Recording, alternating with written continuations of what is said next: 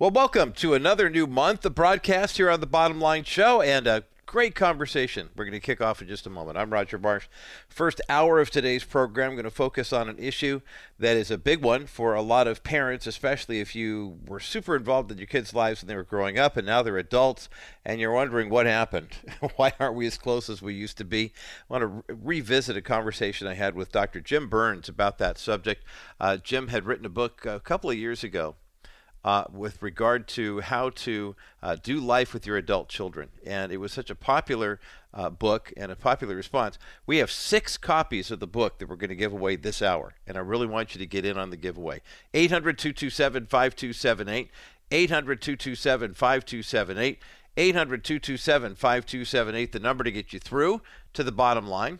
And uh, you can get in on getting one of these copies of Doing Life with Your Adult Children by Dr. Jim Burns. Let's get into the conversation right now on this special classic edition of the Bottom Line Show today. The number of adults who are trying to deal with as parents with their adult children now is on the rise. And the big question that everyone is asking is how are we supposed to do this? Because no one ever told us how to raise our children once they became adults because this is such a different season in life.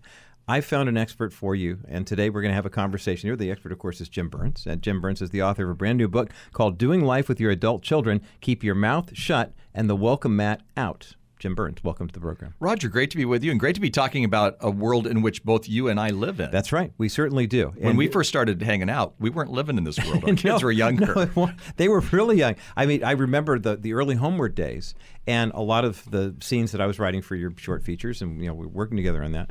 Um, they were born of our experiences. Your girls were a couple years ahead of my kids, and my son was really younger. But now, uh, we both have, I got one in the 30s, two in the 20s. Your kids are all in their 30s.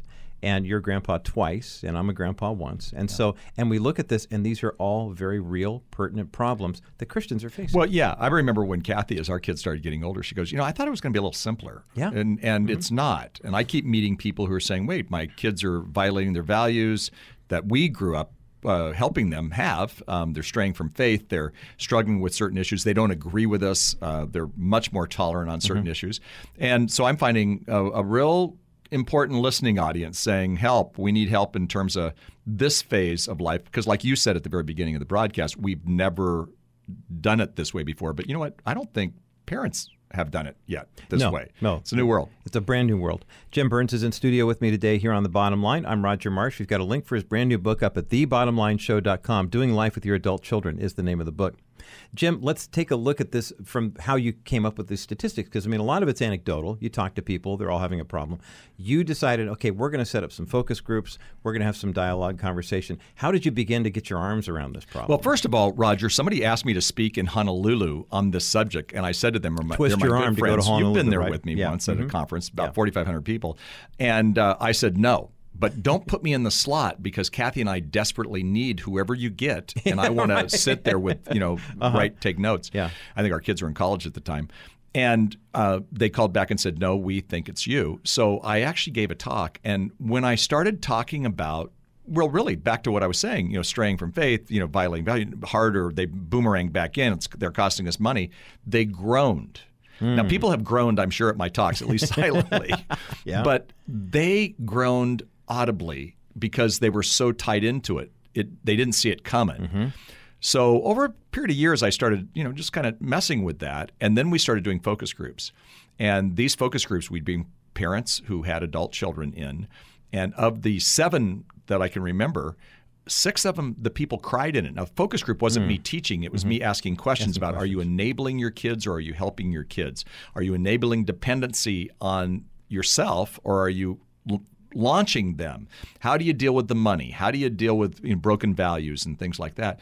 And what we found out was, wow, we are hitting something huge. Now that the book is out, it's only been out a very short time.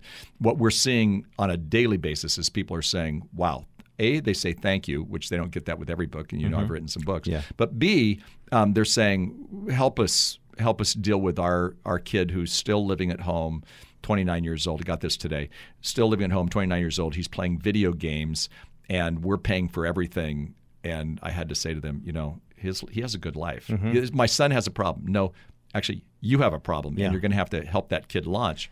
And I'm, I, I hear that too often now. One of the things I appreciate about this brand new book, Jim, is the fact that you are taking the approach of saying, look, a lot of parents are saying, how can I help my kid? And they're focusing exclusively on the kid. Mm. You're saying, look, you want to help your kid, let's focus on you. Yeah, Mom well, part of it, Yeah. you know, I mean, the part of that is is really true. In fact, I said to somebody last week, you know, as a parent of an adult, you've got to get as emotionally healthy, spiritually healthy, and even physically healthy, Mm-hmm. because you're in for a ride. If the bottom line is to help them become responsible adults, and if they're kind of fighting that, especially because kids, and we'll talk about this, I'm sure, but because adult kids, that's kind of an oxymoron.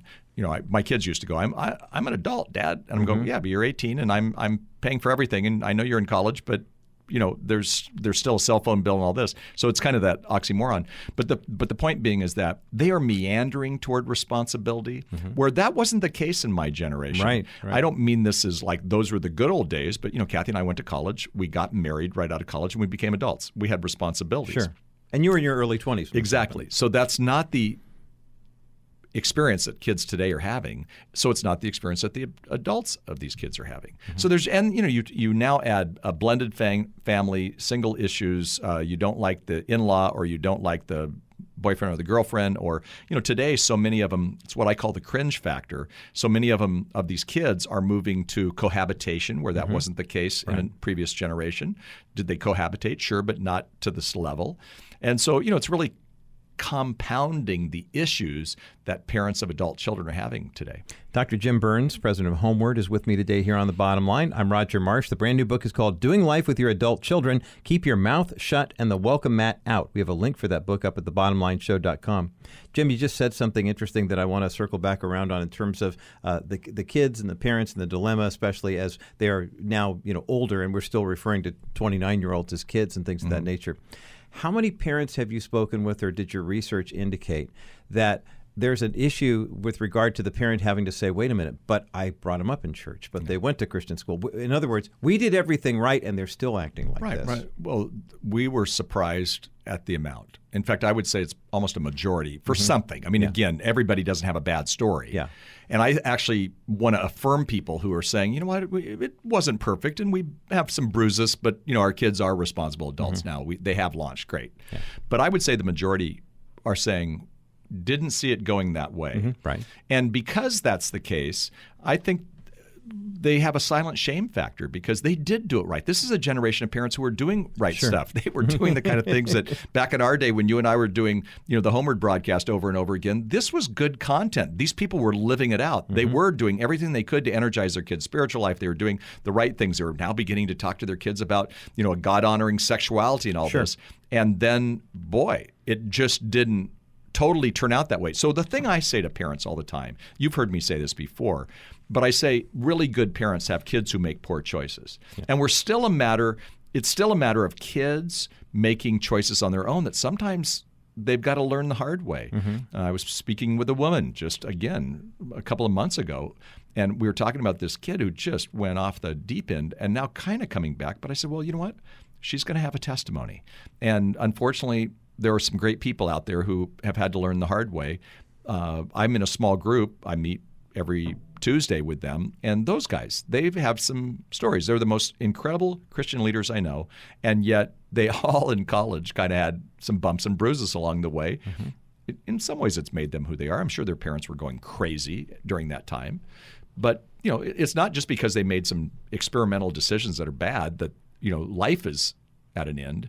But you know, you got to realize you're in it for the marathon, not for just the sprint. Right, right. That's great counsel from Dr. Jim Burns as we have this conversation about the new book, Doing Life with Your Adult Children.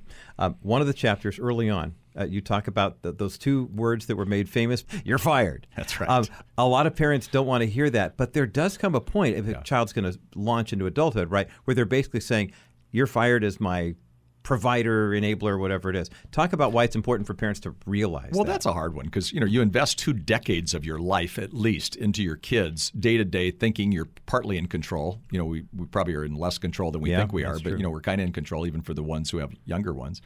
But all of a sudden, my you're fired means you have to reinvent the relationship because you truly have a parent-child relationship, and what you've got to move to is more of an adult-adult relationship, and that's not easy.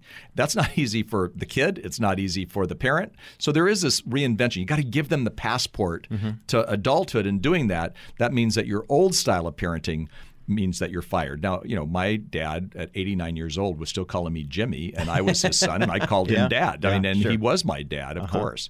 But the relationship does change. And what I'm just trying to say to parents in that first opening section is it, it does change. So take notice. Uh, don't do the same things you were doing because, again, kids have to be really, if they're going to be adults, they have to be um, treated like adults by their parents. And so a lot of parents will say, but my kids aren't acting like adults. Okay, well, then they're going to have some consequences, and you're going to have to give them some of those kind of consequences. Not like you did when they were 10, but it may be consequences about financial. Maybe you were paying for everything, and now you're going to have to remove some of that. Even if you could afford it, it's not a smart thing to pay for everything for your kids. Right.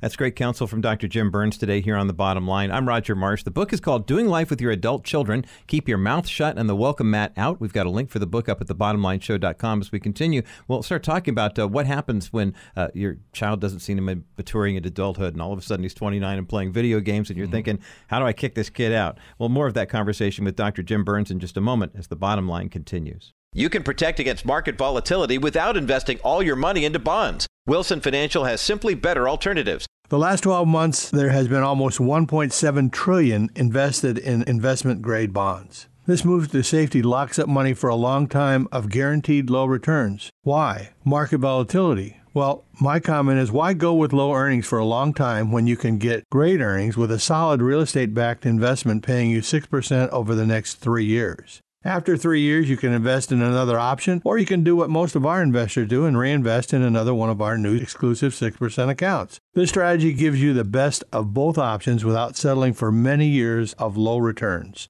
Our 3D Money 6% account pays you great interest while you're not subjecting yourself to market volatility. Call 800 696 9970. 800 696 9970. Or visit kbrightradio.com slash Wilson Financial and ask about Dennis Wilson's exclusive real estate backed 6% investment account. Wilson Financial Services for simply better alternatives. Dr. Jim Burns is my guest today here on The Bottom Line. I'm Roger Marsh. Brand new book called Doing Life with Your Adult Children Keep Your Mouth Shut and the Welcome Mat Out. We've got a link for the book up at thebottomlineshow.com. Jim, how, the subtitle is just kind of makes me smile. Right? well, it kind of summarizes the book, yeah, really. Yeah, yeah, but but how hard is it for parents to get their arms around this? I mean, first of all, why is it important to do those two things? And secondly, how hard is it? Well, if I stick out my tongue, will you see the scar on my tongue? Because oh. I'm a fixer. Mm-hmm. I want to give advice sure. all the time. Mm-hmm. And so the keep your mouth shut means that there's times when even if you have the right input, you've just got to pretty much, you know, keep your mouth shut. But at the same time, you've got to keep the welcome mat out. You know, I oftentimes say to people that when they say to me, you know, my my kid is struggling with it could be gender identity to drugs and alcohol to walking away from faith, whatever. And and I'll oftentimes say, do, do they know what you believe? Yes. Do, do you know? Do they know how you feel? Mm-hmm. Well, then don't be a one topic parent. Go out and have a you know, keep the welcome mat out, love on them. Because if they crash, and most likely they will with some mm-hmm. of their mm-hmm. poor behavior, not that every adult child makes poor behaviors, but a lot of them do, uh, they'll come back to you if you have the welcome mat out. Mm-hmm. But you can still have the welcome mat out. You can still keep your mouth shut, and you can still act like, you know, their adult parent, if you would. And so that that's an important phrase for me. Keep your mouth shut. to welcome that out, and it's not easy. You know, we talk about in the book we talk about unsolicited advice is taken as criticism, mm-hmm. and parents will kind of shake their heads when I say that when I'm speaking because they kind of go, "Wow, that is so true." When I give my kids advice, but yet you're still their parent. You know, mm-hmm. it's like the the 45 year old woman who was in the Silicon Valley and she's a vice president of a major tech firm. We'd all know the name. And she said she was over at her mom's house. And her mom said, Honey, it's cold outside. Put on a coat before you walk out. and she goes, Mom, I'll, I can decide if I put on a coat or uh-huh, not. And uh-huh. what she was thinking is, I'm 45 years old. I've made millions of dollars. Yeah. I think I'm pretty capable. And she goes, Mom, I, I can do that. W- why are you even telling me to do it? And she said, Because I'm your mother. Now go mm. put the mm. coat on. Mm-hmm. Later, I said to the woman, Hey, by the way, did you did you put your coat on? And she goes, Of course. It was my mom. yeah, and she yeah. goes, I so badly didn't want to do it. Uh-huh. But, you know, that's it's the nature of a parent to Yeah. take care of their child no matter what the age. How do you? Well, you you write about the difference between really helping and actually enabling Yeah. a child. Can you help us understand Yeah. a good example of what that looks Well, like? Well, one of the questions you have to ask is in enabling, am I enabling dependency on me? So if you're mm-hmm. helping somebody, it's mm-hmm. very, I mean, we, we're helping our adult children right now. They're moving back in a few weeks from Texas to California. Kathy and I are going out there. I'm actually on the way back from a speaking trip in Guatemala, but we're going to help. Well, we'll probably watch the kids and they'll do more of the packing. But you know, we're gonna we're helping them do that. They're coming back and living with us for a couple of months as they get While they get settled. settled. That's helping.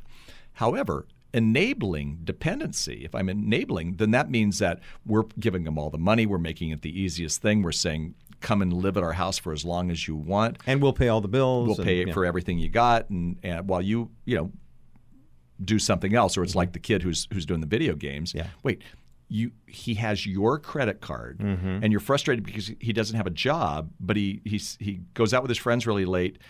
Then he comes home when he gets up. He plays these video games, and then that's one o'clock. And then in the afternoon, wait, you just told me that you cook a dinner for him different than what you cook for other members of your family. What are you thinking? That's that's, That's enabling. enabling, and that's to an, a greater extent. But a lot of times, Roger, we do that with money, we do that with time, we do that with um, the way we allow them to, even if they're living in our home, the way we allow them to to live in our home against our morals and values. Now, mm-hmm. again, you can't do much when they're adults if they're outside of the home. But if they're living within the home, I'm not saying that's a wise idea. Like for us, it would be an absolute no-no for our kids to. They, thank God they didn't, but for to have brought the we had all daughters, we have all daughters, but to have brought boys into the room to sleep with them. Mm-hmm. That that doesn't happen in our home. Again, we couldn't legislate what they were doing outside. Fortunately, our kids are making some di- good decisions. But I, I see parents who do that. Well, that's enabling some of those kinds of behaviors. Um, make it harder for them. When our kids got to a certain age, we said this is not the Burns Hotel any longer. Here's your responsibilities. My friend David Peck, who you know so well from Azusa Pacific, um, he gave his son when he moved back into the house a bucket with a scrub brush and said, you're now in charge of the upstairs bathroom, and that bathroom needs to be clean once a week if you want to live here. If you don't want to live here, that's fine. Um, you know, hand us back the bucket, and you know you're on your own. Sure. Well, guess what? The kid cleaned the toilet. He'd never done that before, but he learned how to do it. Good, good parenting move on uh, David and his wife Trina. Dr. Jim Burns is my guest in studio today here on the Bottom Line. I'm Roger Marsh. We're discussing his extremely popular book, and I, I, know, I realize every time you write a book, you want to help parents, you want to help families, you want to help people, but I, I'm sure there's a part of you as an author that says, "Wow, I'm glad this book is selling so well." But at the same time, with this topic, you're saying, "Gosh, it's really a drag this book is selling this well because so many people have life with issues with their adult children, and keeping your mouth shut and keeping the welcome mat out is so hard when you've put so much into those lives." Well, you know what? A lot of parents will read books when their kids are little, and mm-hmm. then you know you quit. You know, you're after and you figure while, they're 20, I can't do anything No, else. exactly. But I think one of the reasons this book, and we were talking about this before the broadcast, that the book has gone crazy. And I think one of the reasons is because parents are like, wow, we didn't see this coming. We don't understand it. So they're looking for content. When I started looking for content to do that seminar that we talked about at the mm-hmm. beginning of the broadcast, and I did I'd never read a book on this subject. By the way, it was really good for me to read other books. Mm-hmm. Well, there were there were three books that I could find. Uh, I went online and there wasn't much stuff either. Today, more and more there is because it's the uh, experience of parents who are helicopter parents, or now they're calling snowplow parents, and you know going on and on. So we're feeling the, those vibrations. But when I first started, there were no books out there, and in fact, to be honest, a lot of the good material was actually done in the secular world, not in the Christian world, because I think they were a little bit ahead of us on this. Um, we Christians had not gotten to the point to talk about it. So I think as parents, this is another shot at us to go, wait, we're in a different time period in our life. We've got to revamp how we're doing this or, because it's not working. Mm-hmm. And, you know, at the same time, a lot of these parents are, you know, struggling with their own sandwich generation of their own parents being ill or they're dealing with other issues within their life. And, and so, you know, it's, a, it's an interesting time. Even when your kids, for us, when our kids moved out of the house, finally, because they all of our kids boomerang back, mm-hmm. you know, we were empty nesters looking at each other going, wait, we've put a lot of energy into our kids. What are we going to do tonight? Yeah, You know. yeah, yeah. You realize that. Uh, Talk about the cultural side of this because you mentioned the fact that a lot of the books that you did research from were books that weren't necessarily geared for the church per se, Mm-hmm. Right. but looking at the culture. Society's changed a lot. society has changed. And I actually did a chapter. It's one of my favorite chapters. You know, I like culture, but it's one of my favorite chapters to help parents understand their kids, the millennials, and even Gen Z is coming along pretty quick. For example, Gen Z, I just wrote something on it yesterday, not for the book, but just wrote it, that, you know, double the amount of atheist Gen Z kids. So these are younger kids, 18 and under, say than even the millennials. So, you know, you're beginning to see some complicated faith issues and whatnot. So, one of the things that I try to do is help them understand that they have distinctives. And the distinctives of the generation of their children, not necessarily theirs, is that one, they're shaped by technology.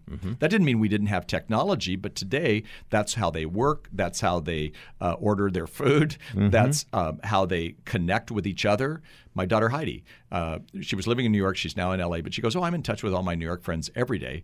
And I go, "So are you calling?" Yeah. She goes, "Well, Dad, I'm texting." You know, uh, and so with I'm her, Snapchatting. Exactly. Yeah. So she's in touch with them social media wise and whatnot. So so you know, technology rules the world. It'll never change, but we forget that.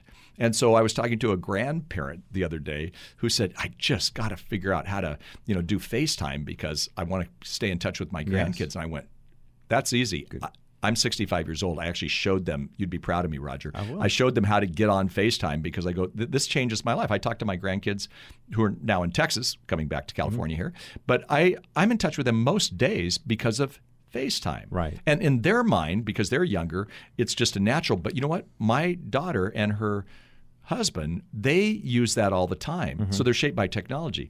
Secondly, they meander. I used that term before, mm-hmm. but they're meandering toward marriage and they're meandering toward responsibility. We were more or less forced to do that. Yeah. But because we as parents sometimes give our kids more than our parents gave us in terms of finances, housing, all these other experiences, we were it was just assumed we were out on our own. Mm-hmm.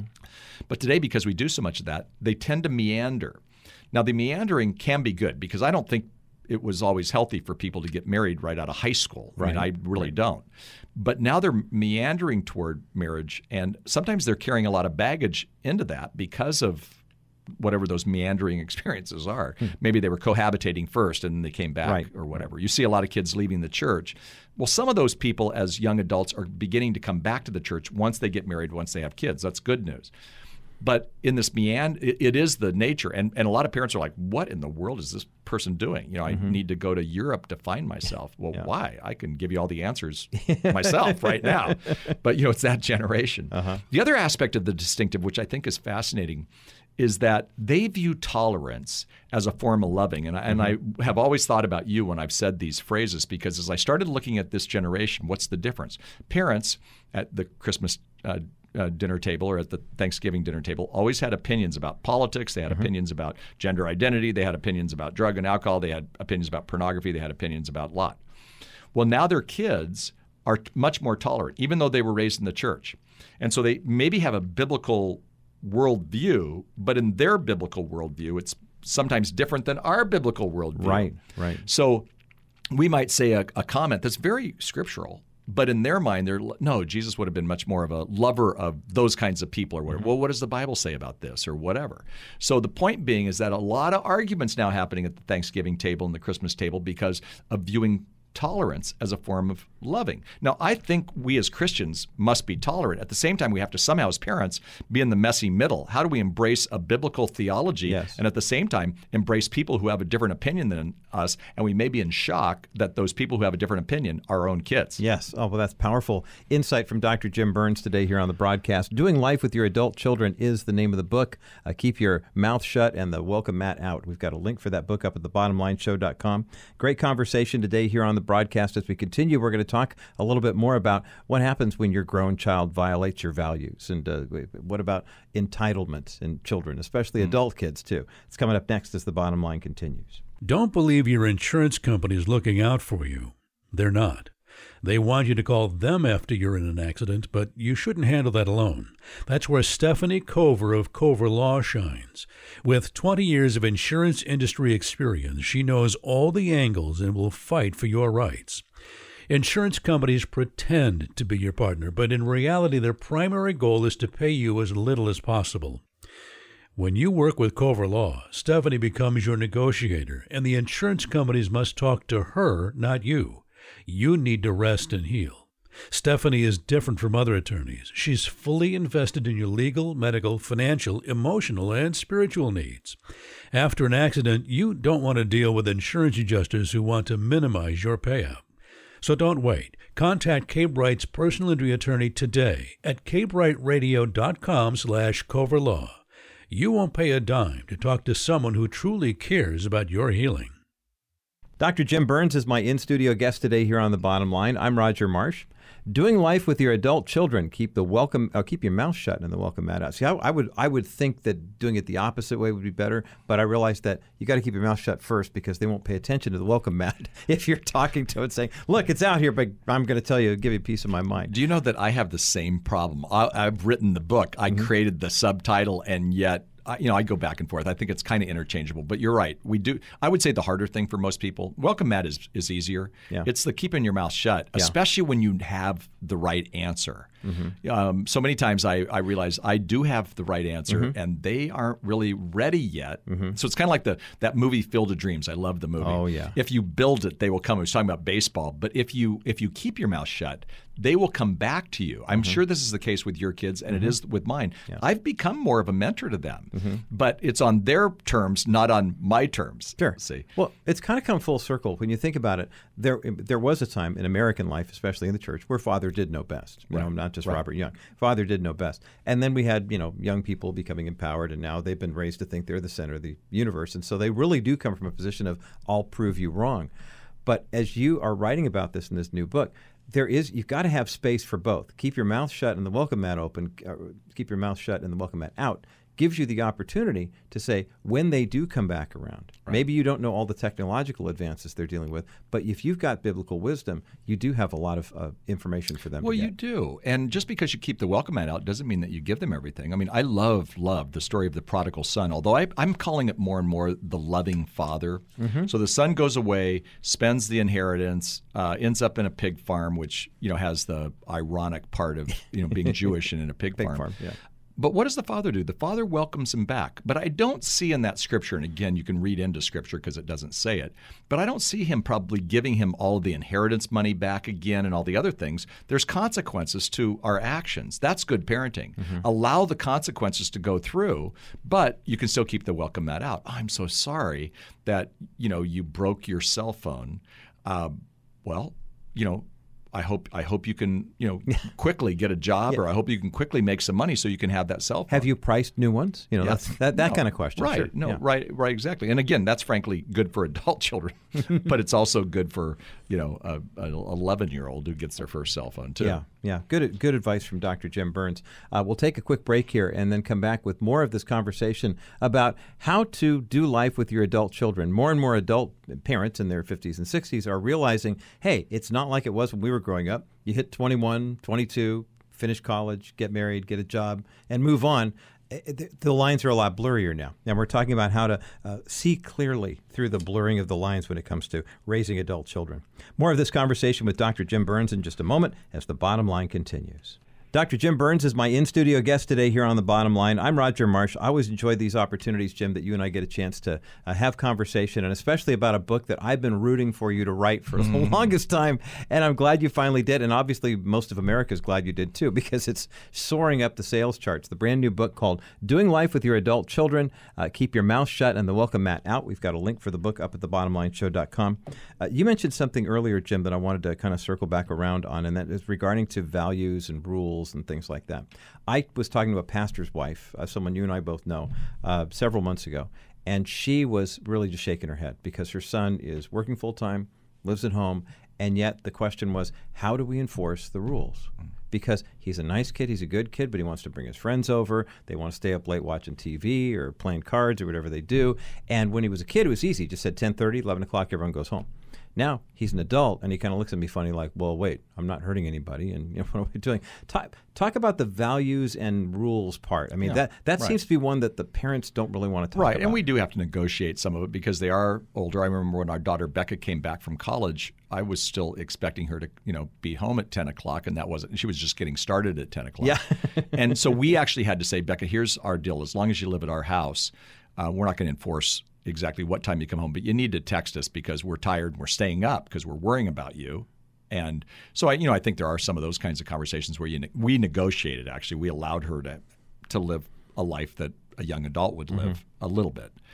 But at the same time, I think Roger, you honestly sit down, never in the heat of the motion, and you you develop some of those kind of boundaries. You say, hey, you know what? Uh, Here at our house, and we're so glad you're here for this time period.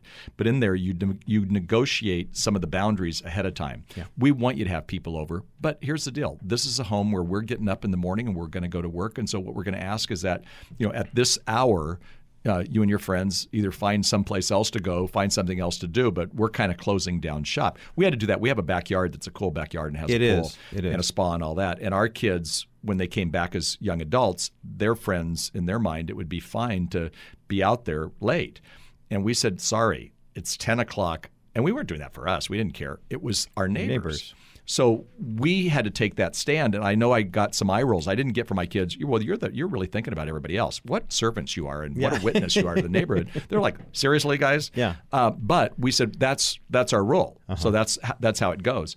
Then I think you have to enforce those rules. So whatever they are, I don't think you have multiple huge amount of rules, but I think you have some some rules. And I actually talk about this in the book specifically.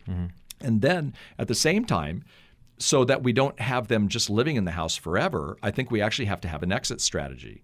And again, good illustration is my daughter Becca. The exit strategy is she called. She was she had a roommate. The girlfriend moved, and uh, so she said, "Hey, can I move in for like two months?" We went, "Oh, that would be a joy," and we did. It was wonderful. We did say it's not the Burns Hotel. Here's some some things, but she abided by all that in a great way. Then she decides to go to grad school. So now we're looking at ourselves going, well, we're helping her. And she goes, hey, I'm, I'm, I want to go to grad school. I really don't have the amount of money to pay for, you know, room and mm-hmm. board. Sure. What do you, how do you want to work this? And so we actually cut a deal with her that was really good for her, really good for us. And that mm-hmm. was as long as you're in grad school and as long as you're, you know, keeping those grades up and all that, not that we were necessarily even checking. Mm-hmm. We found out later she got straight A's, but fine. You know, this is great. So we actually got her for two years then.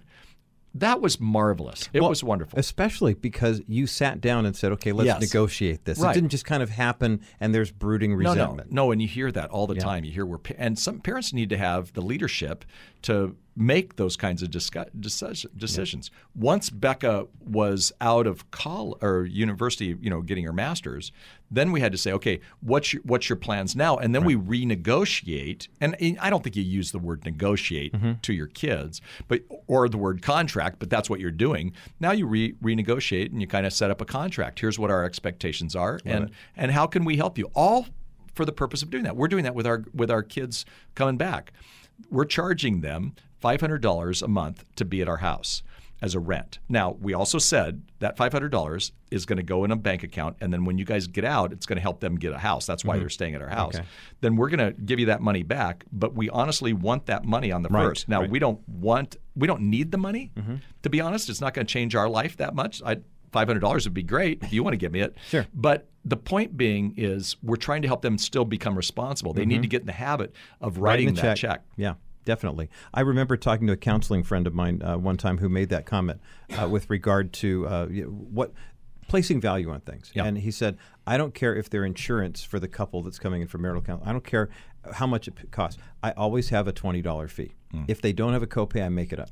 And I said, "Why do you do that? Do you need the money?" He goes, "No." He goes, "But it has to be worth something to them. Yeah. And I want them to come in and say, "Here's the check," or swipe the card, or whatever Right. it is. And I think what you what you're doing here, Jim, is giving a lot of parents permission to say, "Oh, I can do that with my kids." Oh, you're, you're you're so right. So my daughter Heidi, you know her. She's a character Yes, and I do. she's wonderful and she is an incredible person. I mean, she works in the business world and her husband is amazing. And they were living in New York and one of their best friends who lives in New York, but Heidi'd even known her from before, made Forbes top 30 of 30 year olds. So that's pretty impressive. Yeah, sure. However, I said to Heidi because I knew the story, I, I, Heidi would go to like a great sushi dinner, and when she didn't have money, And I'd go, Heidi, how are you affording this? She goes, and I'm going to make up this name, but she says, Rebecca's parents give her a credit card. And so it's always on Rebecca's parents. And I said, well, how does she pay for this great lifestyle? It's her parents. Now, her parents have money. They live in another state, and Rebecca's living the high life in, in New York. Now, she made Forbes top 30 of 30. But the truth is, is that parents are still it's being supplemented. Oh, my god! So I said to Heidi, I said she was asking me about the book one time, and uh, I said, well, here's what I'm telling people. I'm saying, you know, you kind of can't do the whatever your friend's name is. Mm-hmm. Her parents probably aren't are enabling her and not helping her. And she goes, Dad, you're going to ruin a lot of you know young adults' lives Uh-huh. by doing that By because the truth, parents yeah. are doing that. Yeah. And what's fascinating, Roger, seventy like talk about finances, and there is a chapter on what I call the money pit. But seventy-five percent of of adult kids have their parents at one time or another helping them financially. I don't even see that as a problem. Mm-hmm. What I see as the problem is when they're enabling them so much that they're not becoming responsible with their finances. Because really, one of the goals is to become financially responsible. Right. So as parents, that's where you don't want to just hand them the credit card, where you just don't want to keep paying those things, even if it's a little bit. I love the illustration of the counselor who charges twenty dollars. Well, you know what? I bet you if there was somebody who was destitute, that counselor would give them twenty dollars. You know, Yeah. you just that's how we do life. I, I get that, but there is a, there is a uh, a theme to that with our adult children that they've got to learn to become responsible. They're not going to learn to become responsible when we're taking care of them. It's like the old movie. I mean, again, I love movies, and I know you do too.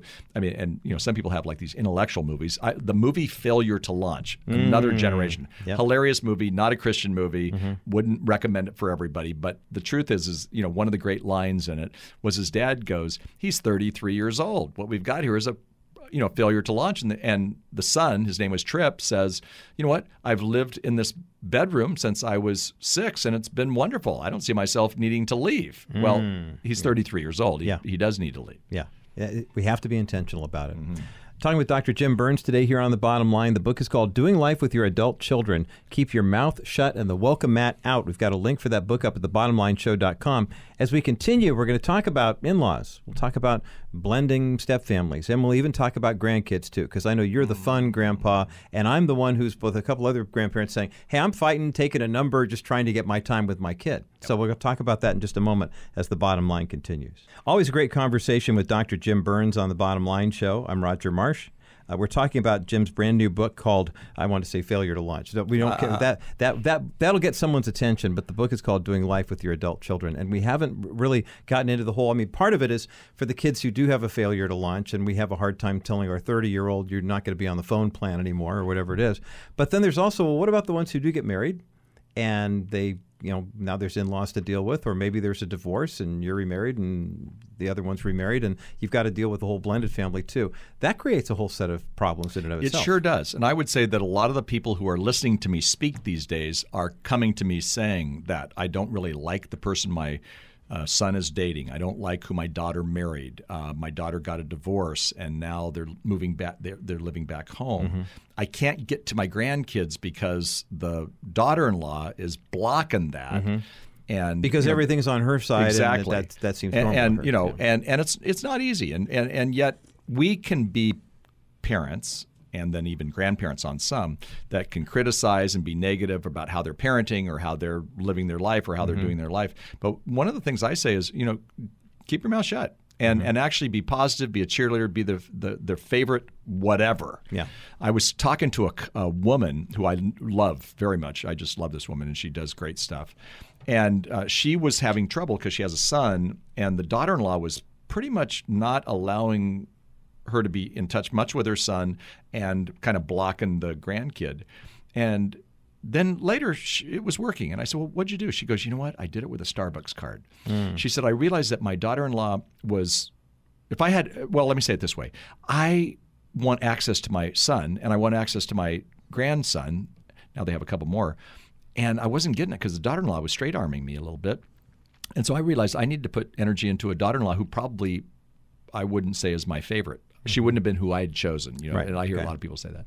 So she bought a Starbucks card one day, twenty five dollars, knocked on the door and said, "Hey, I was just in the area and I was thinking about you, and I, I got you a little gift." And she goes, "Well, thank you." She didn't invite her in. The gr- she can mm-hmm. see her grandson. Oh my oh, gosh! ouch So the next week she went, I'm going to do that again.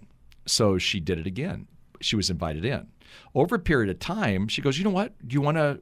The baby's doing really good right now. Do you want to go to Starbucks? And so she developed this relationship with her daughter in law. And guess what happened? She got access to her son. She got access to the um, l- grandchild. Now there's three of them. But I loved that story because she figured out how do I get to somebody and, and she wasn't doing this in a manipulative manner. She was doing it in a, in a kind, loving manner. Guess who's the big influence in their life now? Grandma. Love it. How great is that? Yeah. But, you know, there is a blend. You know, when we talk about the blended family, well, a lot of people who work in that uh, world, in the parenting world, I hardly ever use the word blended family. And I, I realize there's a chapter in the book called The Blend. But the blended family, a husband, a man and a woman fall in love, and then they expect all the kids to totally Right. fall in love Right. with each other, and then with the ex, I mean, not with the ex, but with the uh, one that they marry. That doesn't happen as easy. So you've got to work that carefully. A friend, another friend of mine who has a son, uh, we ask, what what does the f- uh, mother of the groom do? Because we have all girls. Well, you wear beige and you keep your mouth shut. well, that's not a bad idea. Yeah. Because if you do wear beige and keep your mouth shut, eventually they'll come back to you. Mm-hmm. I and it's about influence and you know be the cheerleader for them be the the babysitter be the person who you know comes by with that gift like the Scar- starbucks card or whatever and if they don't live in the area you know be the one who sends them neat things but don't preach and don't lecture and Yeah. and you know i think they'll come around I think that's good advice. Uh, Dr. Jim Burns, the author of the brand new book, Doing Life with Your Adult Children, Keep Your Mouth Shut and the Welcome Mat Out. We've got a link for that book up at thebottomlineshow.com. You have a chapter in your book on grandkids, hmm. and I know that you love your grandkids. Oh, I do. Your grandson, I'm your granddaughter. Are you, yeah, well, trust me, you flood my Instagram with all your pictures and things like that. But but I think it's wonderful. I don't do any like meaningful stuff on my Instagram. this is terrible. People can follow me and Uh-huh. then they'll not want to. And but I show pictures of you know them swimming. Well, and pictures and, of them. and it's got to be fun for you too to have a grandson who's your namesake. Oh, my I'm goodness, Yeah. yeah. and it cracks me up too every time I see how much hair James has. Oh, that kid has I'm- hair and I don't, Right. so- Well, you did at one point. I did. Uh, let, us talk about the the, the grandchild relationship Mm-hmm. because not every relationship with an adult child is bad, obviously, and but there's still th- things that you have to navigate, and no one taught us how to be grandparents. No, too. no. You know, it, I think it's the greatest legacy that we can have. And I, I was talking with somebody. I was just speaking in Miami, and and somebody said, you know, we we moved here from Wisconsin, and uh, we do see our kids. You know, once, maybe sometimes twice a year, Mm-hmm. but we decided we're kind of doing our own thing. So we're going to travel. We're going to do this. And I thought, oh my goodness, you're missing the chance to have a legacy. Mm-hmm. Yeah. So I think one of the greatest opportunities for grandparents is to have that legacy, whether it be a spiritual legacy. Uh, when you start looking at who influences kids, and kids say number one is mom, number two is dad, number three is grandma and grandpa. So you can you can have an incredible influence with with James. Charlotte's 17 months, so it's going to start happening. But with James, uh, you know, I mean, I read through the children's Bible with him when he was little, for and you. you know, he he loved that. But it's we're saddling up next to each other. I don't have to, you know, I can sneak some gelato. I'll just admit it. I've Yeah. done a little bit of that for that kid. Uh-huh. You know, I can sneak some things to him as a as a dad. I, I need to be careful. I need to make sure that I'm doing what Christy and Steve want. Right. But at the same time, I can I can influence him in so many different ways. And Roger, I'll tell you, every day I pray for my kids, my Mm-hmm. grandkids, and I pray that whatever anointing is in my life is transferred to James and Mm-hmm. transferred to Charlotte. And to do that, that means that I want to I want to be actively involved in them. And the good news today is that even if grandparents are out of the house, away from their their kids, um, maybe just by state by state, or you know on the other side of the country or another part of the world, they can be in touch regularly. Yeah. You know, there's 70 million grandparents in the uh, in the United States. Wow. And unfortunately, only about 50% of them are really very actively involved in their grandkids' lives. I'm saying, no, you're missing out on that. Yeah, yeah. And one of the things that I've seen just as a culture watcher now for the past eight years is the influence that grandparents have is more essential now than when we were growing up in our grand. I mean, we could see our grandparents a couple times a year and it was not that big a deal. But now the the erosion of values in the mm-hmm. culture, the things that used to get reinforced that don't, it's a lot of pressure on parents. And it's really almost more than just a mom and dad can Yeah. handle. Grandma and grandpa really, if you are in the faith tradition that we are, Right. need to be present. Oh, I think you're right. I mean, what I my mom passed away when my kids were young, and my dad remarried a woman who I love and adore. She's now passed too. Her name was Virginia. But she said every morning before she got out of bed, she prayed for my kids. Well, that almost brings tears to my eyes. So I figure we're a part of James and Charlotte's, and we'll probably have more um, faith development issues. So what can we do to? We want to be the ones who are are, are sending them the Bible. We want to be the ones who who take them to church. If our kid our kids go to church, but if they didn't, we would take them to church. We want to be the ones who pray for them um, and engage spiritually as well as other ways. I mean, I think it, I remember the I was we were at the beach one day and James was about two, and I could see a little kid hitting a ball on a t-ball, and I went, my my goodness, that kid's pretty good. How? And so I said, to the parents, how old is he? And he said, oh, it's amazing. You know, he's almost three. I bought. I went on Amazon.com, whether what people think of Amazon. I bought a T-ball, and that kid had a T-ball at two, and mm-hmm. he's an amazing hitter now. Nice. So part of that is I, I don't care if he's an amazing hitter. I care that I get to hang out with him, and he's really anxious to show me how good he's gotten since mm-hmm. he's you know been in Texas or whatever. Yeah. So those are the those are the great times that you can have, and you know those are very. I look back at even though I wasn't raised in the Christian world, but my grandparents had you know and, and different ones uh, more important than others, but had really significant impact in my life. Part of it was because they remembered me and they didn't just give me, you know, socks and underwear for Christmas, but they gave mm-hmm. me fun things and mm-hmm. they were fun people. So what I want to do is be the party time grandpa, mm-hmm. which means when grandpa comes to town or when James comes into my present, I want to stop what I'm doing and and have a party. Yeah. And it doesn't have to be fancy, but that's what I want to be that kind of person because I actually had I watched my mom do that and I watched my grandma do that for me. Mm-hmm. That's so important for us to remember as grandparents who are adults who have adult children mm-hmm. is that whole continuum doesn't just stop because you have a lousy relationship with your kids or because they won't, you know, accept those values. We've got about 60 seconds left, Jim, in our time together. Talk to that parent right now who says, I don't understand my kid. We did everything right. At least we thought we did. And he's just having a hard time. She's just having a hard time moving into adulthood. What's a good first step? Well, I think the first step is keep the relationship open. I've met so many parents who are so devastated because it's not working, kids are making poor choices, but in the long run, you're still the most important influence in their life. And you'll have to you'll have to do the changing because you can't now parent them day to day. You're like I said earlier, you know, two decades of your life were about control and now it's more about mentoring. But we do see them come back. The Bible is true. Train up a child in the way that you would have them live, and you've done that. In the end, they will come back. It doesn't say there won't be with some bumps and bruises. So, hmm. you know, be patient uh, and then watch God work. That's a good reminder. I it never occurred to me when I think of that Proverbs twenty-two six verse that when the child will would not you know soon depart from it or will return to it, that they might not come back looking like they were that Revolutionary War guy, you know, with the bandana thing, kind of walking with a limp, maybe a black eye and a fat lip, going, "Okay, I'm back." Right, but but still your yeah, kid. Still your kid. Absolutely. Okay, Dr. Jim Burns, doing life with your adult children. Keep your mouth shut and the welcome mat out. We have a link for the book up at the thebottomlineshow.com. Jim, always great to have you in studio. Great to be with you, today. Roger, and you just always do a great job. And that concludes my revisiting a conversation I had a few years ago with Dr. Jim Burns of the HomeWord Ministry, talking about his then brand new book called Doing Life with Your Adult Children. Keep your mouth shut and the welcome mat out. It's a game changer for parents and, uh, well, for adult children as well. Um, and we've got six copies of the book we're giving away today 800 227 5278. 800 227 5278. 800 227 5278 is the number to get you through to the bottom line. Crystal's taking all comers, and we would love to give you a copy of this book. 800 227 5278, the number to get you through to the bottom line. On the other side of this break, a preview of this week's National Crawford Roundtable podcast and some final thoughts on raising adult children. Coming up next as the bottom line continues.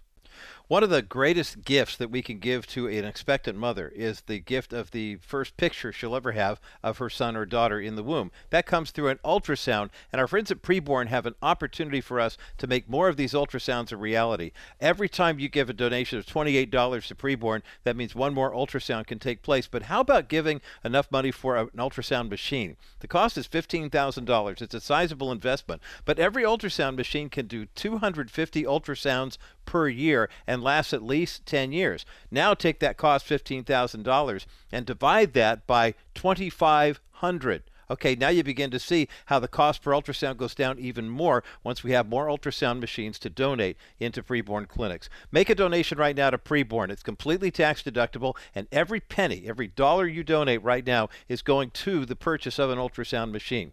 833 850 BABY is the number to call. 833 850 2229 or go to kbrightradio.com. That's K B R I T E radio.com.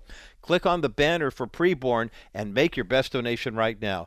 $25, $50, $100.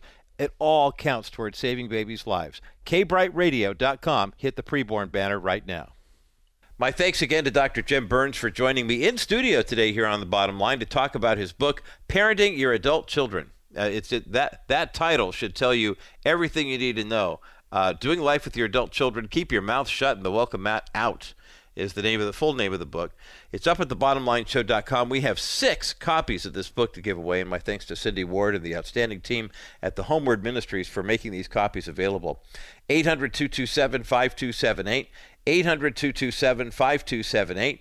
800 227 5278, the number to get you through to the bottom line. And if you have parent and family questions, if you are a grandparent now and you want to do a better job of helping your adult children raise your grandchildren, I highly recommend the HomeWord website. That's homeword.com. There's all sorts of resourcing there, and you'll find a couple of podcasts that have my voice on it as well.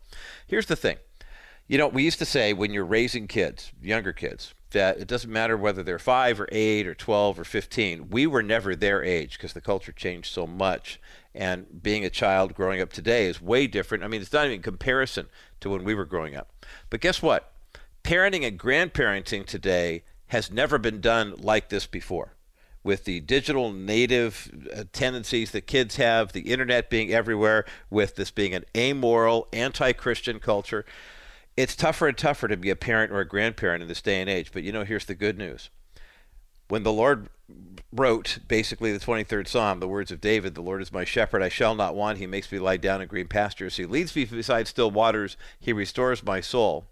And then we get to the part, Yea, though I walk through the valley of the shadow of death. We never could have imagined that this is what it would look like, America in 2023, but it's where we are. Hold the Lord's hand. Don't try to get around it or over it or underneath it. Walk through it with Him. That is the good news, and that's the bottom line.